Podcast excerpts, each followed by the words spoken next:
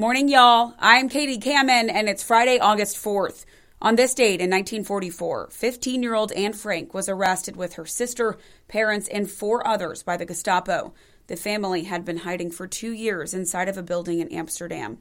Anne and her sister Margot died at a concentration camp, but Anne's diaries told a very personal story about the Holocaust. And here's your Friday trivia question. On this date in 1957, the Everly Brothers introduced their upcoming single on The Ed Sullivan Show. But it caused some controversy. Some radio stations even banned the song. Can you name it? I'll have that answer coming up. But first, let's check in on the hot weekend forecast over at the First Alert Weather Center. Good morning, everyone. Meteorologist Chris Holtzman here. We have a stalled front overhead. That will keep showers and storms in the forecast for the rest of the day.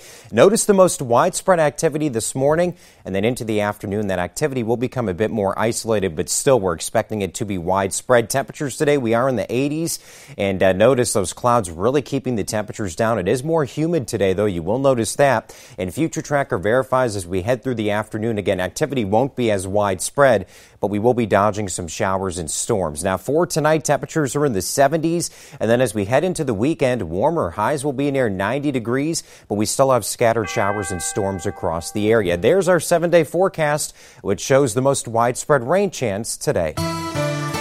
You're listening to Morning Y'all, your local headlines and first alert weather forecast, powered by the Low Country's news leader, Live 5 News.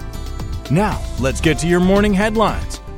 The preservation of historic African American communities in Charleston is on the minds of dozens of community members after a meeting last night. The Gullah Geechee Heritage Preservation Project is a two year, $100,000 initiative by the city of Charleston in partnership with Charleston County, the town of Mount Pleasant, and the Preservation Society of Charleston. Live 5's Emily Johnson was at that meeting and tells us more. The meeting last night connected with the Gullah Geechee Heritage Preservation Project, which is a grant that focuses on keeping these communities alive. Last night was the third of eight public information sessions throughout the Low Country held for the collaborative project that supports documentation and preservation of these historic African American communities. The project hopes to connect African American communities with assistance and support with the grant money, as well as through historic surveys, archival collections, and the National Register of Historic Places.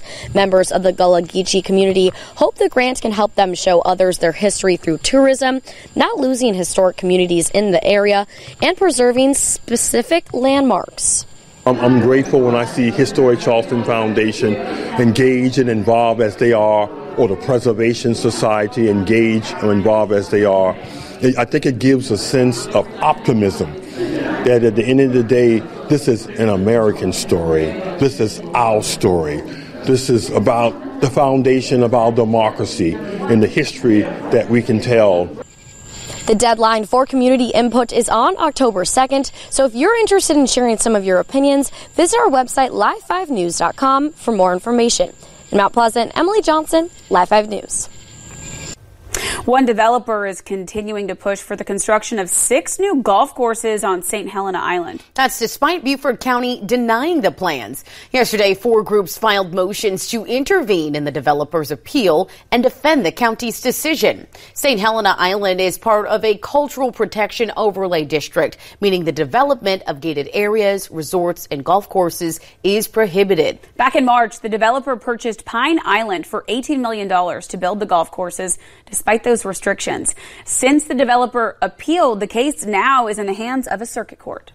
A month after the Colleton County community lost six of their own in a deadly stabbing and a house fire, the family of the victims are trying to pick up the pieces. Such a sad situation there. Family members who are trying to cope are calling it a nightmare. The family says the Green Pond community has been the only thing holding them together. The family laid five of its loved ones to rest at the Dorothy Cemetery and built a memorial site near the family home. Several family members were shocked to hear who authorities believe was responsible for the murders. Ryan Manigo, the man on your screen here, was arrested and charged for those six deaths, including his own 11 year old daughter. On Monday, more than a dozen new charges were brought against him, including incest and criminal sexual conduct of a minor. The family says the death penalty is what they see would constitute as justice. One sign that the summer is coming to an end is when public pools and water parks start to close. But one water park our area is closing early for other reasons.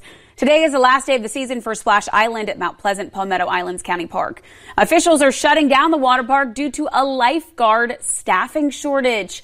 Many of the lifeguards are students and they have to start packing up and heading back to the classroom. Despite this, pass holders will still be able to use their pass for Whirlin Waters Adventure Park for the remainder of the season. The Isle of Palms is revamping an emergency vehicle beach access path at the IOP County Park to enhance community safety.